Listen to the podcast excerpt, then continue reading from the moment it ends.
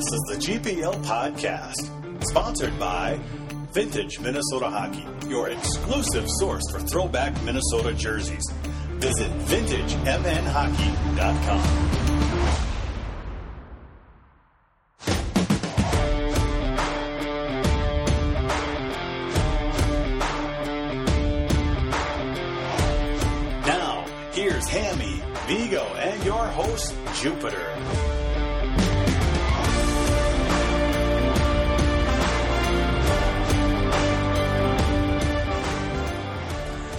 Welcome to the GPL podcast, episode number 137.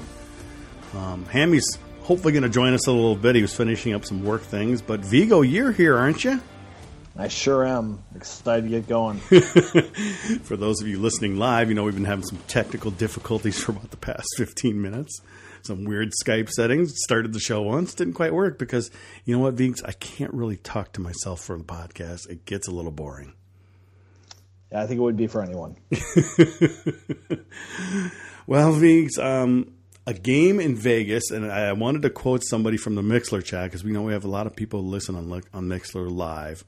Um, he, he's not listening now, I don't think, but uh, on Saturday night he came back to the Mixer chat, and Jess0027 said this: "That game sucked. Never play in that clown arena again.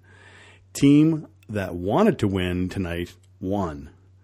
And uh, that's pretty accurate because uh, the Gophers really didn't show up, especially for the last two and a half periods. Um, and what made it worse is that the ice was bad, the glass was bad, but uh, one team sure played through it, and that was North Dakota. Yeah, I thought Minnesota actually got off to a pretty decent start. You know, they they played to a scoreless first period. The shots were pretty even. Uh, the Gophers got on the board first with uh, Gates Jr. power play goal. Uh, he got a fortunate bounce, and a- after that point, it just kind of felt like the team didn't respond to the way North Dakota was playing. It was almost like North Dakota said, "All right, heck with this. We're going to get even more simple. We're going to get in their face. We're going to get bodies on bodies. We're going to put pucks deep. And Minnesota just never adjusted. Even when they had chances to kind of take control of the game back, you know, whether it was the ice or whatnot, you know, they just got too cute, too fancy, couldn't make enough plays.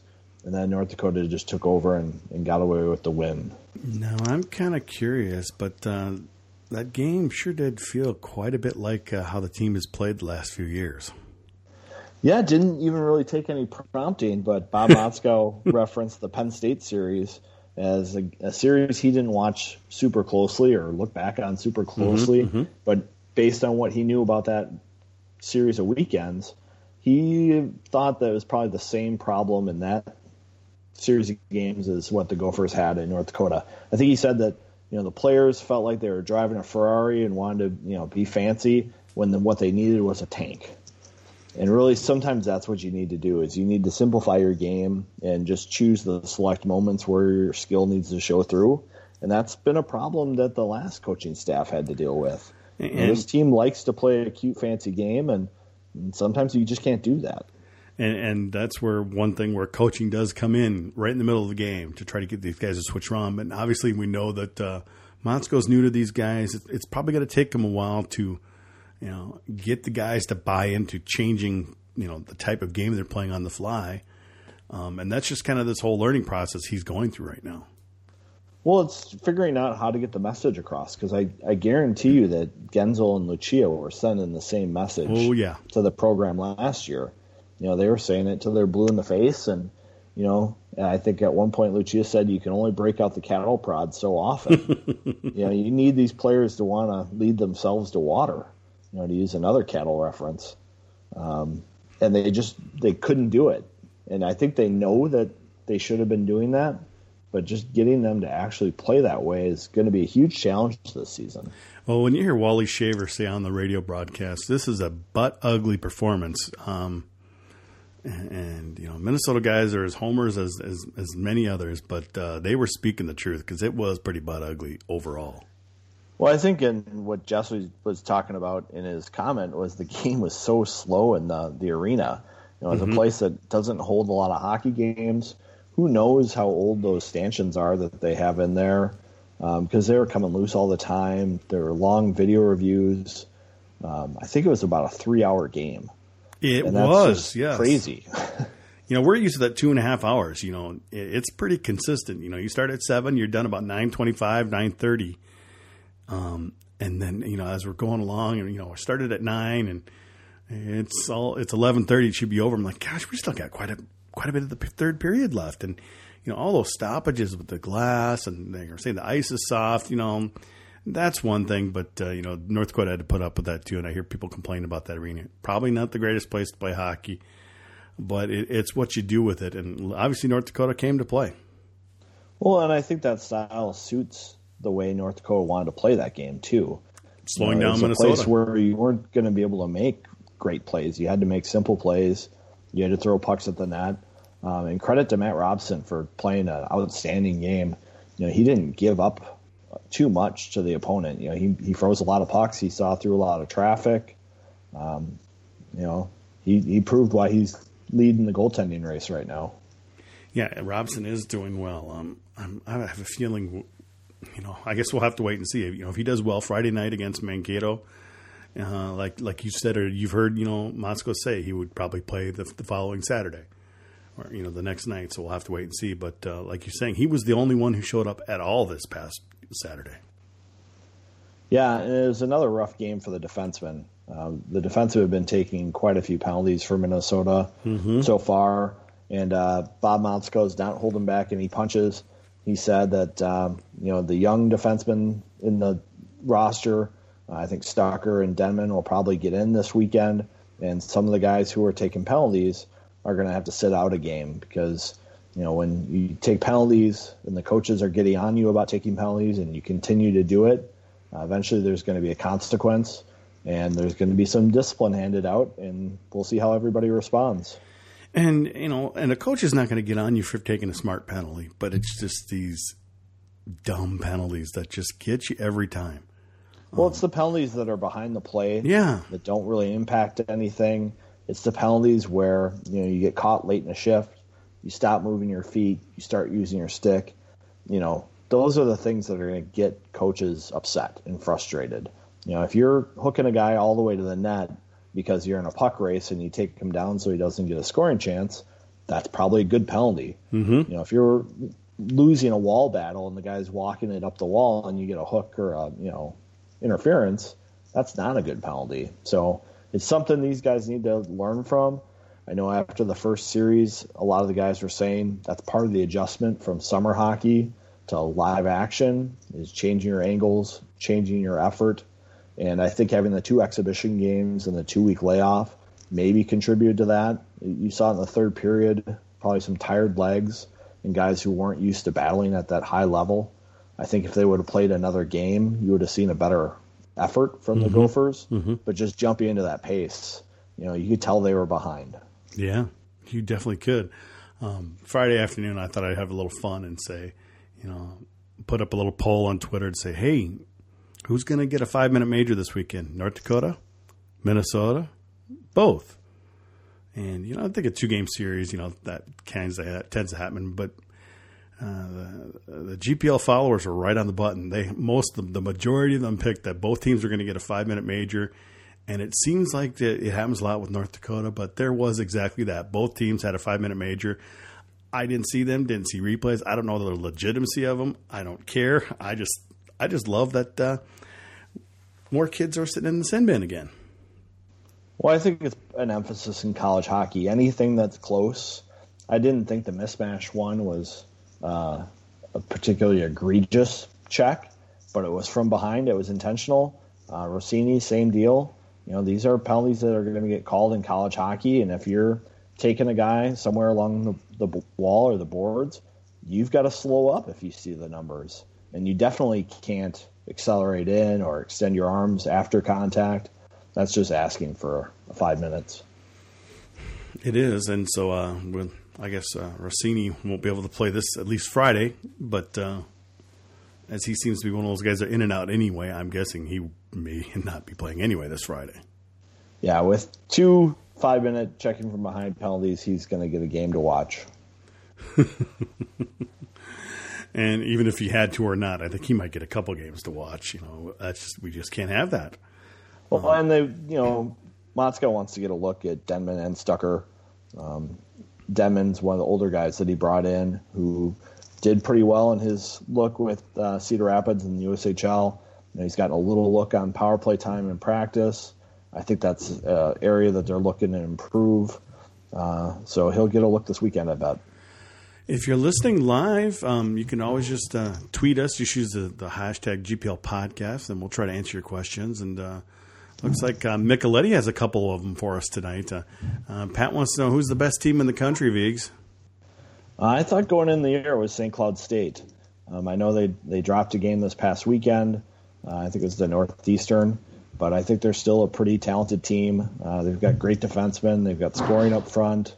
Um, their goaltending maybe is a little hit and miss, but uh, I think they're the most talented team right now, and, and we'll see. I think one of the things that Bob Motzko did there was he set up his schedule with a little bit easier start, you know, to kind of get up to speed, mm-hmm. and uh, I think that's something he's missing right now, as he admitted today. But I like St. Cloud quite a bit they've got a lot to work with there. And, and obviously, uh, Duluth hasn't uh, lost a game since uh, playing Minnesota, and they jumped back up and, onto the top of the country after sweeping um, Notre Dame at Notre Dame this past weekend. So whatever Minnesota did, they they certainly woke up the, the Duluth Bulldogs. Yeah, I think Duluth's a great team. They've got really good defensemen, um, good goaltending. I, I worry a little bit where they're going to get their goal scoring from up front. Um, I've seen Tufte have a couple of good games, but you know even their games here with Notre Dame, you know they didn't score a lot of goals. You know they they got a you know one goal win three two, another one uh, one I think. So you know some tight games there. They're going to have to find some scoring from somewhere. Um, Tufte looked really good on the power play from what I saw for highlight clips. Mm-hmm. Uh, one time in the puck, he looked a little bit like a, a Bjugstad out there. But uh, they're going to need scoring if they're going to compete ah, you know, I'm trying to look for it here on Twitter. Didn't Pat have another question as well? I think he asked how the Gophers are going to get back on track. Oh, that's right, because he, re- he was replying to your tweet. That's right. Yeah, and I think you know one of the things they're going to need to do is stay out of the penalty box. Um, Brad Schlossman brought up to me that typically St. Cloud is one of the least penalized teams in the nation when Motzko was coaching there. Uh, you can tell that he's frustrated with all the penalties his team is taking. Um, this team you know needs to develop their young players, and if they're killing penalties, it's going to be hard to do that. They need to roll four lines and get some flow to their game and um, develop their defensemen a little bit. And if they keep taking penalties, it's hard to do that. So I think that's one thing they can do to get back on track. Uh, the other thing is I just think they need to you know be smart about their dumps and, and play that hard game and really emphasize that you know they've they've got the pretty game down where they're coming up with the centers if a team backs off and gives away um, the neutral zone pretty easily. But you know when they have to just settle the, to chip it deep, that's something they need to work on. Well, one thing I'm thinking is that um, did they? I mean, the season start has been so weird. Did they really lose it? I mean, you know, you, lose their track. Yeah, lose it. I mean no, there there hasn't been a track. I mean, you play two games early, and then you you play three games the rest of the month. They've they've played three you know total games that mean something in thirty days or yeah a month uh, of October. Um, back on track, there hasn't been a track. You know, if anything, you know it consistently starts this week. You know where you're playing you know two games of the weekend, two games a weekend, two games a weekend, at least all the way until they get to their Christmas break and then it's solid after that. But it's it's it's kind of hard to get on the track when the track is all over the place in the first month of the year. Yeah, I, I think we did see though a track of offensive production. You know, the yeah, last game exhibition Duluth, games though they got off in the exhibitions. They still flashed their skill. Um, so I so I think there are some promising things to take out of that. That's just they got off their game when they played North Dakota because I think they saw a different style and a different intensity that they weren't expecting.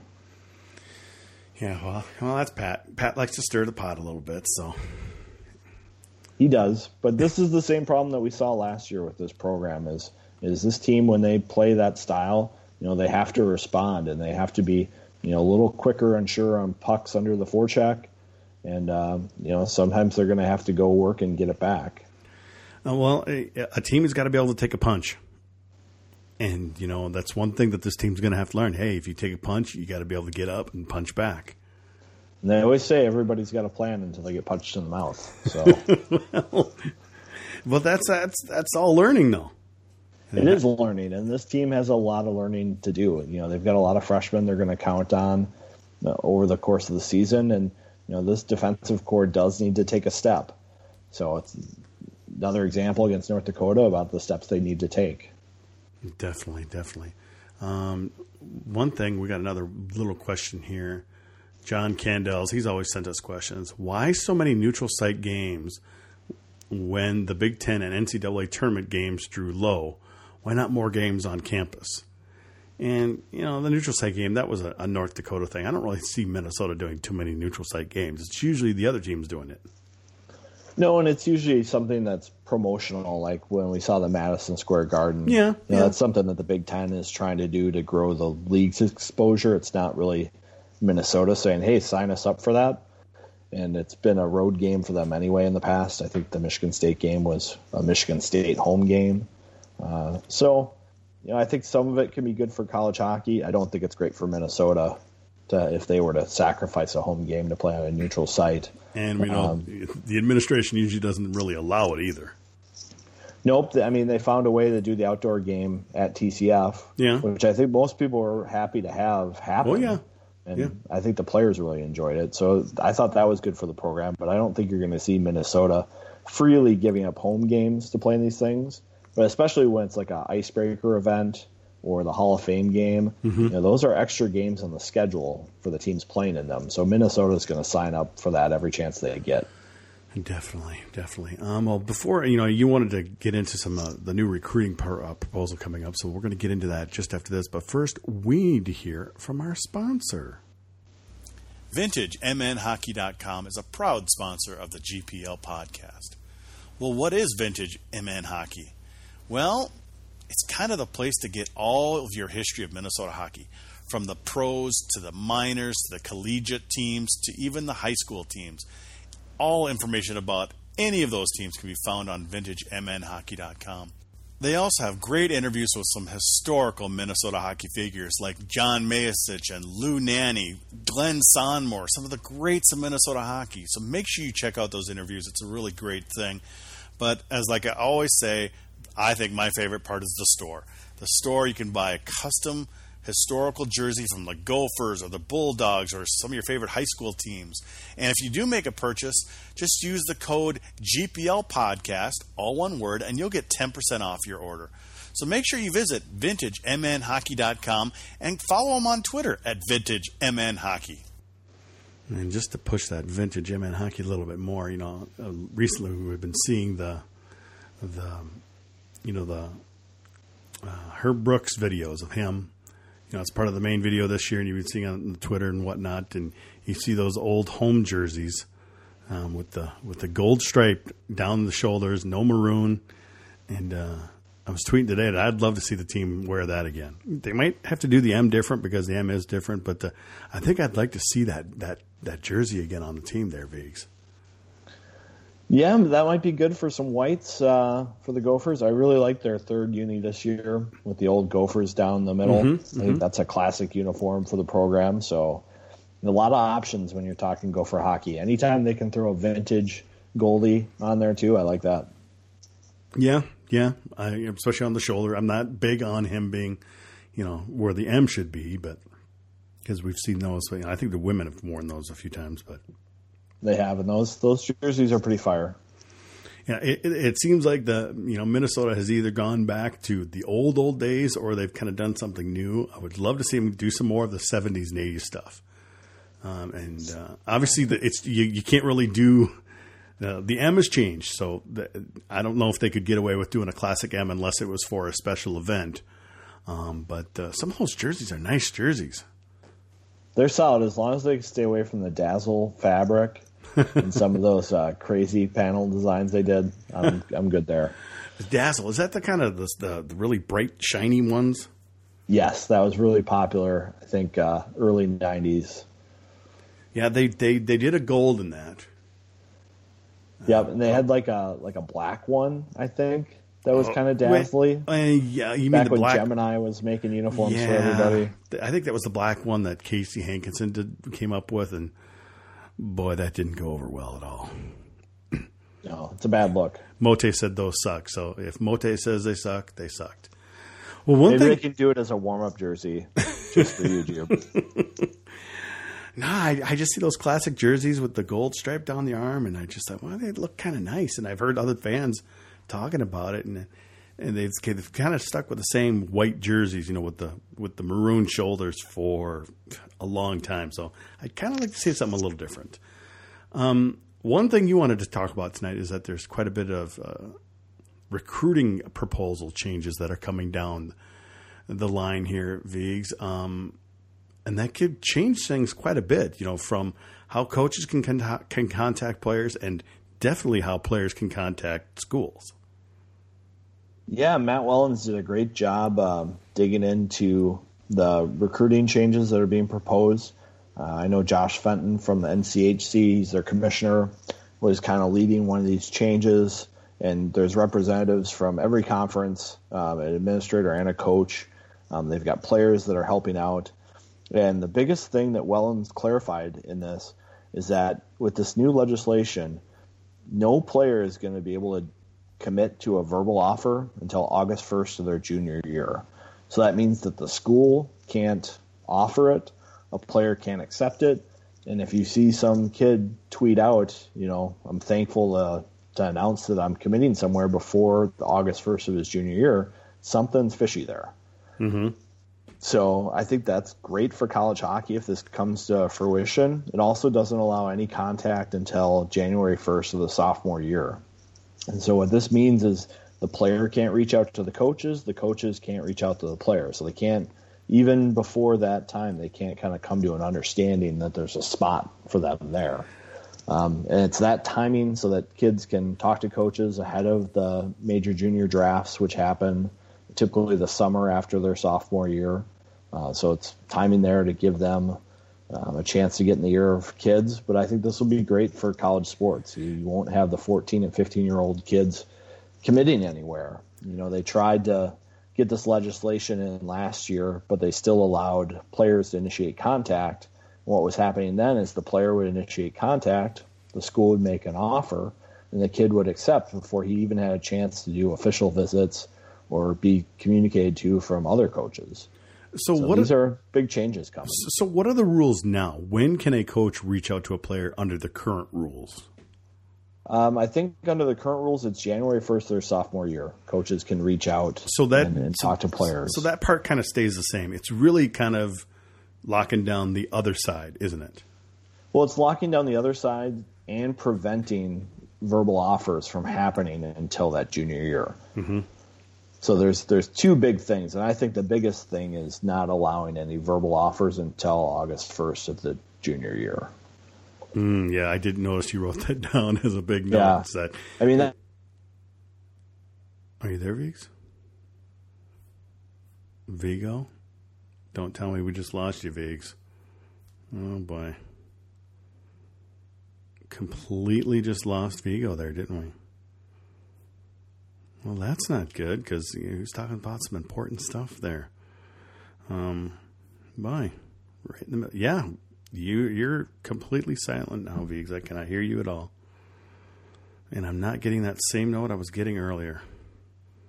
This is strange. Skype is acting really strange for us tonight, folks. It's just just the way it is, unfortunately. Um, Mote was kind of wondering, you know, how about those gold domes from the football team? Uh, he thought it'd be a little too close to uh, to Notre Dame, and I would agree. I I'm not big on those gold domes, uh, Mote. yes, there's no tornado here in lovely Western Carver County, and there's Vigs. Let's give us another try. There you are. We just lost you there for, some, for a second. that's so strange. I tell you, ever since Microsoft took over for Skype, it's just not the same. Gre- gremlins everywhere. hey, that's okay. We try to roll with it. Um, we we are not a professional podcast.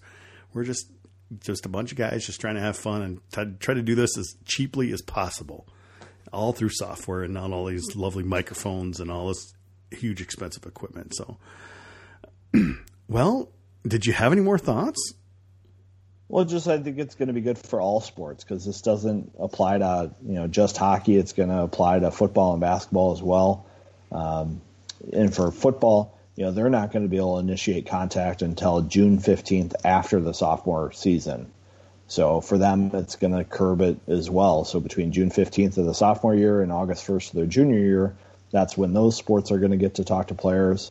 And I just think it's going to be good for everybody to kind of walk back that recruiting timeline and uh, get everything going later.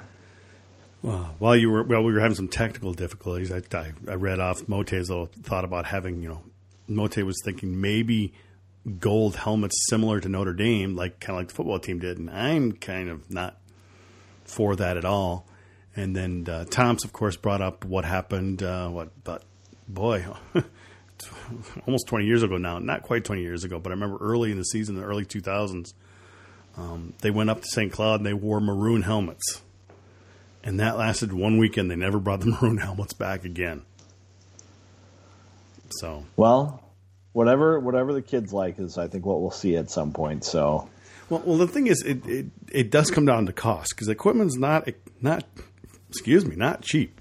And I've always kind of wondered, you know, obviously football programs make the big money, but when the University of Minnesota has three different helmets, that cannot be cheap, can it? When you're buying over a hundred helmets, for, yeah, especially for football, like those oh, helmets aren't cheap. No, you know, those are two fifty to three hundred a piece, I think. So, and then how much for the customization of you know that kind of gold and the, the reflection? I mean. I, I just and plus you know you know they've got three game helmets. I'm sure they've got practice helmets which are probably cheaper, but still, that's that's a lot of dough. And uh, you know, football can get can get away with it because they bring in a lot more money. It's not something you're going to see a lot in hockey. You're just not. No, it's not. And I I saw LSU do a special paint on their football helmets uh, a couple weeks ago uh, for their mm-hmm. forgotten team from 1918 that that got ready to fight in the war, and uh, the the paint they used on those helmets was fifteen hundred dollars a gallon. Oh my gosh! And each each helmet needed about four coats of paint to get the effect they were looking for. Are you so, kidding me? Pretty amazing. Wow, that is that is a it's a different world. that football. that that is as Col- we can see what was just happening in Maryland this week. Oh yeah, that whole thing is. Uh, become a bit of trouble. So we'll have to see. Hammy, are you there? We're trying to add Hammy here, or I am trying to add Hammy. We'll see. Maybe, he, maybe you muted him too. Maybe I did. It says that he's well. We'll, we'll try to add. We'll try to add Hammy here. We'll see if it works to get him in on the discussion. So. The one thing I was interested about this recruiting thing is if this legislation comes in April when they vote on it, you know, how soon does it get put in place? Because we saw with uh, Wisconsin, you know, they added Nick Pierre from Hill Murray just before this last proposal went into effect. Mm-hmm. So I wonder if we'll see the same thing as this new one comes up. You know, if it happens where, you know, in April, you know, if you're under 16 and you're thinking you want to commit somewhere, you know, you might sign your name somewhere, you know, pretty quick and try to get in there and get a spot before you have to wait another couple years. A lot of weird things. A lot of weird things, and we've been trying to get something like this to happen for a long time, and uh, it's it's it's tough. I mean, uh, you know, because a lot of the smaller schools don't want to do that. And Fenton acknowledges that when he talked to Wellens. He said, you know, we weren't looking for all 60 coaches to be on board with this.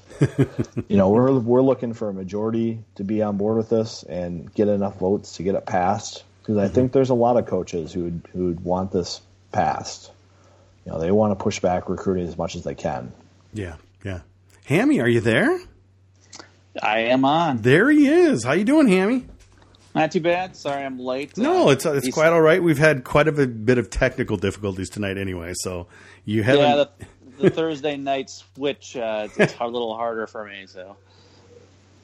Yeah, well, you know, with Halloween last night, I know Viggs, you were probably busy pretty much most of the night, and, and yeah, I'm, kid stuff. Right? kid we, stuff. we could have gone at eleven. I Uh, might have that- still been on at eleven oh five, but That that would have been I too would late. mess with 'cause- Hammy's workout. Yeah, exactly. You mess with Hammy's workout. Well, Hammy, we've kind of covered quite a bit of things, but uh, let's just get your quick thoughts on uh, that lovely game that just happened against the the Fighting Hawks on Saturday. Not good. Yeah, it's a uh, yeah, it's a whole lot of travel for a whole lot of nothing, right? Um, exactly. You know, I, I I don't know. I mean, I think it's one of those things where it's early season with a a lot of new things going on, and uh, it's never going to be a straight line, you know, improvement from day one to the end of the year. I mean, you're going to have your dips throughout the year, and unfortunately, it's pretty tough to have one against a you know a pretty big rival on the you know and kind of a hyped up Yeah. s- set of circumstances and um, you know we know that defensively especially that that was the one thing that we've always we've all kind of touched on as being the one big question mark. And um, i think you know when you see uh, another team do a pretty good job pressuring um, that's where it kind of comes to light. So you just got to hope that the guys start to uh, improve and learn from these kinds of experiences. Well, one thing we were kind of saying is that it, uh, it's they they just haven't had much to go on, and and uh, not many game plays, and that's kind of what you know Motzko wants. Get some games in here, you know. You know these exhibitions are one thing, but we need to get them to play. And then when they, and then Saturday night they came out and they played sort of a lot like last year's team that kind of you know and I talked about. It was just there was nothing there at times. Yeah, I mean, I think um, it- it's you know they were kind of happy that they got a lot of practices in, right? But then all of a sudden it becomes, well, we need to play more games, and it's like, well, what do you want? You know what I mean? It's kind of like um, you can't have the best of both worlds and have it be one way or when it works for you, and then you know, and we haven't played enough games or whatever. So I don't know if I totally agree with some of the rationale at times, but um, I understand that it's a it's a new season with a new coaching staff and a lot of things that are pretty brand new to everybody, and um, so I I, I kind of give them a pass on these things. And let's be honest, we've seen a lot of successful teams over the years that didn't start the greatest uh, out of the gates. I mean, not talking us specifically, but just in general in college hockey, and uh, Yeah. some teams do pretty well by the end of the season. So you just got to hope that they they learn as as we go and um, they improve. And really, Viggs, it's you know even Lamotzko said this earlier. Talk to me in December or maybe even January because that's really when he wants to get this team going. Yeah, you don't even really know what your lineup's going to look like for the first couple weeks. You know, you can have some guesses here and there, but it's going to take some some time under some adversity, and that's something you can't really simulate in practice. You can have all the practices you want, but until you're in a face-off circle with Wright Gardner, you know, with a minute or two to go, and you need to win it and to take possession, and get down the ice, you know, you can't replicate that. Yeah, Well, and I think the other thing that's that kind of bothered me a little bit is just the way that some of the fans reacted on GPL. And to be honest with you, I was, I was just kind of like, man, I don't know if I can deal with this. You gotta know. expect I might, it, to- I might have to limit myself to certain sections of the board because the game, you know, the game threads and whatever are just like, oh my god, you know, I mean. I just think that uh, it gets to be a little bit overboard. I mean, you can't expect perfection every game. And I, it was like I was saying to some people, I would love to show up to these people's work, you know, day after day after day, and see them like at their jobs and saying, you know what, you're not bringing your A game today. What the hell? Because I can guarantee you, we all don't bring our A game every single day to work or wherever we do in this world, and to have fans think that you know 18 to 22 year old guys are going to be doing it when we don't see NHL players doing it, let alone college players. It just gets to be a little ridiculous. Well, I think Bruce Boudreau said something interesting about coaching in the NHL is, you know, you don't know who your players that are going each night until you play those first couple of shifts. And, uh, you know, there's a reason why Nick Foligno and Eric Fehr don't typically play in the extra period. But the other night, Boudreau threw them out there and they scored. yeah. You playing a little guitar for us there, Hammy? Uh, no, that was just a speaker that came out. Sorry. We thought you were gonna uh, just start playing some guitar for us and rock us out. No, no, no. no. I'm being good. Uh, well, one thing we've got this weekend is uh, uh, a great uh, rivalry that's kind of built over the last 20 years. They didn't play last year, but uh, Minnesota State Mankato Mavericks are coming to town, and then we're going down to Mankato on Saturday night. And Viggs, this is a good Mavericks team, and I'm thinking the speed limit might even go up more this weekend than it has this past weekend. Yeah, I think one of the things Minnesota State has is a little bit more scoring depth than North Dakota brought out last weekend.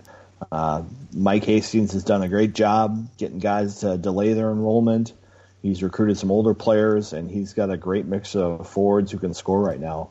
Uh, you look at that power play and how well it did against North Dakota two weekends ago. Uh, they're a dangerous team to play against. And Hammy, um, Mankato, they, I think, I think Hastings was a great hire. I mean, he's done a fantastic job there.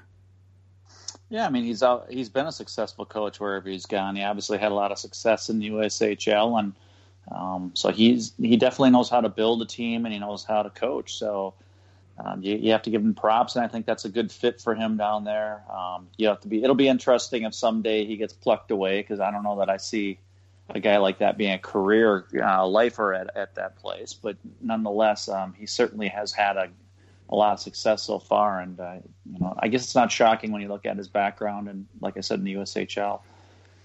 Well, he was a favorite, even though he was only here one year, um, quite a quite a while ago now. But uh, I'm personally a big fan of Hastings. He's a great guy. He's definitely a he's definitely an old school hockey guy too. Uh, Vigs. Um, yeah, a lot of personality stuff we didn't really see out of our current coach, or not our current coach, but our former coach. Mr. Lucia. Um, Hastings is just kind of an old school guy. Yeah, he coached in the USHL for a long time, and uh, you know he came to Minnesota and wasn't here very long to to share his character, but uh, you could just tell he wanted to be a head coach as soon as he could, and you know he took that opportunity down for Minnesota State, and he's he's run with it. I know that other people have made runs to try to hire him away, and the schools answered the call and upped his salary, and he's got a nice deal down there. And so do his assistant coaches. And the only, the only thing they don't have is success in the NCAA tournament. I mean, they've had some really good teams finish up the year. I believe they've even been a number one seed a few times, haven't they, Vigs? Yep. And yeah, they, being in the WCHA has been pretty good for them. You know, they've they've got a nice run uh, a couple times, but I I don't know if they would make those same kind of runs if they were playing you know teams in the NCHC or the Big Ten last year. Uh, so I think it's worked out well for them. You, know, you, you, wouldn't see a situation where three Minnesota teams could win a conference title in the same year, but now you can. Yeah, that, that's definitely true, and uh, you know, and maybe this kind of WCHA and college hockey shift helped a school like a Mankato Hammy because sure. Uh, they might not do as good if they were in the old WCHA or some other league, but it has slowly allowed them to build up, build up, and build up, and now they're pretty much on par with most of the rest of the schools around here. Well, I mean, I think it comes down. To, I mean, certainly it gives them an opportunity um, to be a, a, winner, and you know, it helps market to players, uh, you know, opportunities um, to play, you know, in important games. But I think the one thing you you do have to wonder is you, you kind of want the rest of your league to kind of rise up with you because I, I, think when you talk about NCAA's, um, certainly you want to feel like you've been tested throughout the year, and if you know you can be great in your own league, but if your own league isn't you know necessarily got a lot of good teams in it, maybe you're not quite prepared, you know, or battle tested for those kinds of more important games when you get towards the end of the season, and um, that could certainly be a part of the issue for them. It's hard to say, but um, uh, you know they have had opportunities and they just haven't capitalized when they get to the end of the season. Um, Vigs, keys to the weekend for Minnesota. You obviously already kind of touched on power play, but it seems like so far, whether if it's a, a regular season game or an exhibition game, Minnesota is either you know feeding really well or starving. You know, seven goals or one goal. Um, we could we could use the seven goals more often, but they probably need a little more consistency here on the offense. Yeah, I think you want to see them drive possession a little bit better. You know, whether it's uh, you know breaking out cleanly, uh, something they didn't really do very well against North Dakota, or just maintaining their ground game a little bit more in the offensive zone. I was really surprised how they were able to do that to Minnesota Duluth in the second game of their series. Uh, a little bit easier on the big ice, I think, for Minnesota to do that. Uh, but it's going to be a big challenge for them against Minnesota State because they're going to be facing a lot of scoring depth. So th- there's not going to be a lot of places to hide out there. Um, the other thing to watch is the discipline. We've seen the defensemen take a lot of penalties so far this season. You know, that's something they're going to have to get away from if they're going to be successful. Hammy, what are you thinking this weekend? You thinking both home teams are going to win? Uh, that's kind of what I'm leaning towards. I also kind of have the feeling that it's going to be more of an open, you know, skating kind of a game. I'd be a little surprised if it's not a little bit more high scoring. I don't know that I see it being a real checking affair. I mean, of course, like I said, you kind of never know early in the season what you might get, but uh, I think it's more likely going to be kind of a an up and down the rink kind of offensive um, weekend. So, and that'd be obviously fun for the fans, uh, especially if you're on the winning side, of course. But um, yeah, that's kind of what I would expect. Um, but I hope the guys are certainly energized, feeling a little bit frustrated from this last you know weekend, and they bring a, a little bit better performance both nights. I know that Scott Reedy will probably be out of the lineup this weekend. So one other thing will be to watch who gets to play center. You know, Sammy Walker is a name who who might get to play there. Uh, it'd be nice for him to get that opportunity on Friday night on the big ice where there's a little bit more room. I think you put a little guy like that in a small rink, and it's a tougher place to make the adjustment. And you know, obviously, Minnesota State they did update their rink about five years ago now. So, are they full NHL or are they sort of a hybrid? I can't quite remember. I think it's a hybrid. Yeah. rink. So it's not quite as small, but it's not the Olympic size that they had previously to that. Um, Vigs, are you are you heading down to any of the games this weekend? I'll be there Friday night, uh, taking the action at 3 a.m. at Mariucci. And uh, I will not be able to make it tomorrow night. The girlfriend has something that we're doing tomorrow night on my birthday, so getting old here. But I am heading Yeah, to make. you only you only turned 60 once, June. Oh, jeez. I I do know that Hammy is older than me, and Hammy just turned something something. No, I don't want to talk about that. Come on.